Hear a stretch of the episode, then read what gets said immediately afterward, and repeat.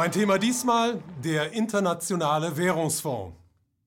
Beim I W F handelt es sich um die mächtigste Finanzorganisation der Welt. Ihm gehören fast alle Länder der Erde an.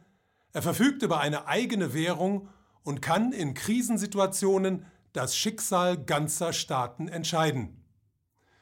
Der I W F ist nach dem Zweiten Weltkrieg gegründet worden, hat seinen Sitz in Washington und kann keine Entscheidung ohne die Zustimmung der U S A treffen, die über den größten Stimmanteil verfügen. Im Grunde funktioniert der I W F wie eine länderübergreifende Bank, deren Ziel es ist, das bestehende globale Finanzsystem funktionsfähig zu erhalten. Das Prinzip: die Mitgliedsländer zahlen entsprechend ihrer Wirtschaftskraft ein, und wenn eines von ihnen in Schwierigkeiten gerät, kann es sich vom I W F einen Kredit geben lassen. Auf den ersten Blick sieht das nach einem fairen Arrangement aus. Der Eindruck ändert sich allerdings, wenn man genauer hinsieht. Zum einen wird das bestehende globale Finanzsystem von einer einzigen Währung, dem U S-Dollar, beherrscht. Die Stabilisierung des Systems durch den I W F bedeutet also auch immer eine Festigung dieser Vorherrschaft. Zum anderen knüpft der I W F die Kredite, die er vergibt, an Bedingungen.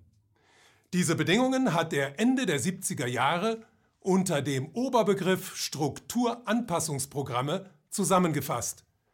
Ihre vier wichtigsten Punkte sind die Liberalisierung, die Deregulierung, die Stabilisierung und die Privatisierung.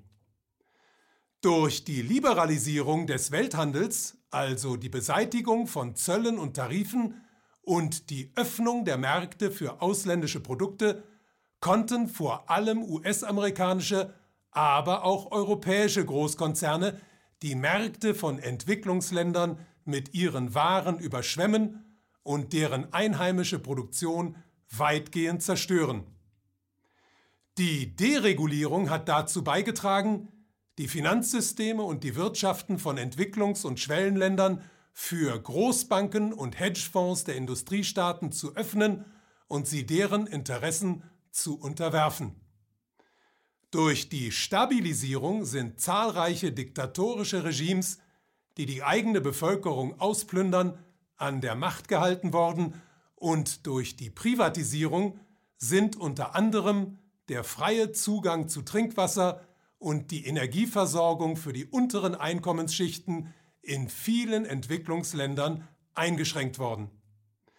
Im Alltagsleben wären diese Maßnahmen in etwa das Gleiche, als ob jemand, der um seine Existenz kämpft, zur Bank ginge und dort vom Banker folgende Auskunft erhielte: Sie bekommen den Kredit, aber nur, wenn Sie das Spielzeug Ihrer Kinder verkaufen, um mit dem Erlös Ihre Stromrechnungen zu begleichen, wenn Sie sich von Ihrer Frau trennen, weil sie zu viel Geld ausgibt, und wenn Sie Ihren Hund einschläfern lassen, weil sein Futter Sie zu viel kostet.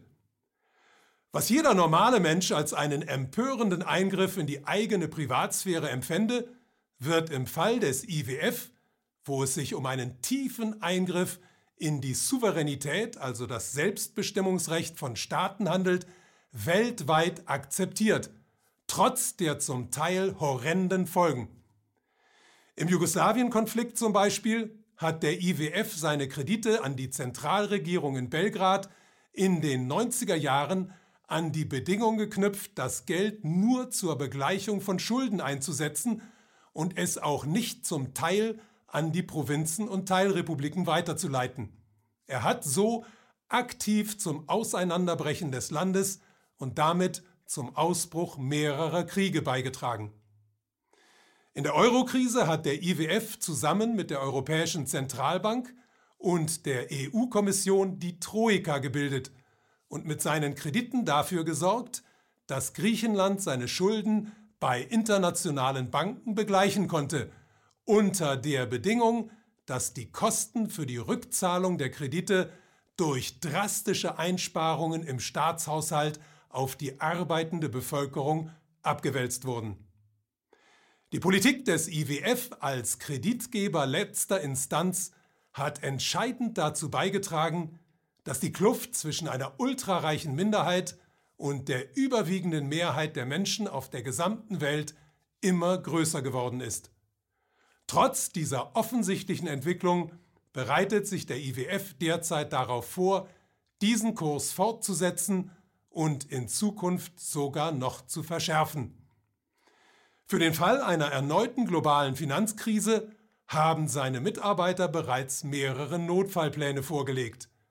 Einer sieht eine flächendeckende fünfundzwanzig-prozentige Teilenteignung der Bürger nach dem Beispiel Zyperns im Jahre zweitausenddreizehn vor. Ein anderer schlägt eine länderübergreifende Einteilung des Geldes in Bargeld und elektronisches Geld und die Erhebung einer Steuer auf Bargeld vor, mit dem Ziel, das Bargeld so ganz aus der Welt zu schaffen. Auch mehr als siebzig Jahre nach seiner Gründung hält der I W F also an seinem Ziel fest: ein System aufrechtzuerhalten, das einer verschwindend kleinen Minderheit nützt und die große Mehrheit der Menschen den Interessen dieser Minderheit unterwirft, unabhängig von allen horrenden sozialen Konsequenzen. Die Zeit ist reif für ein demokratisches Geldsystem.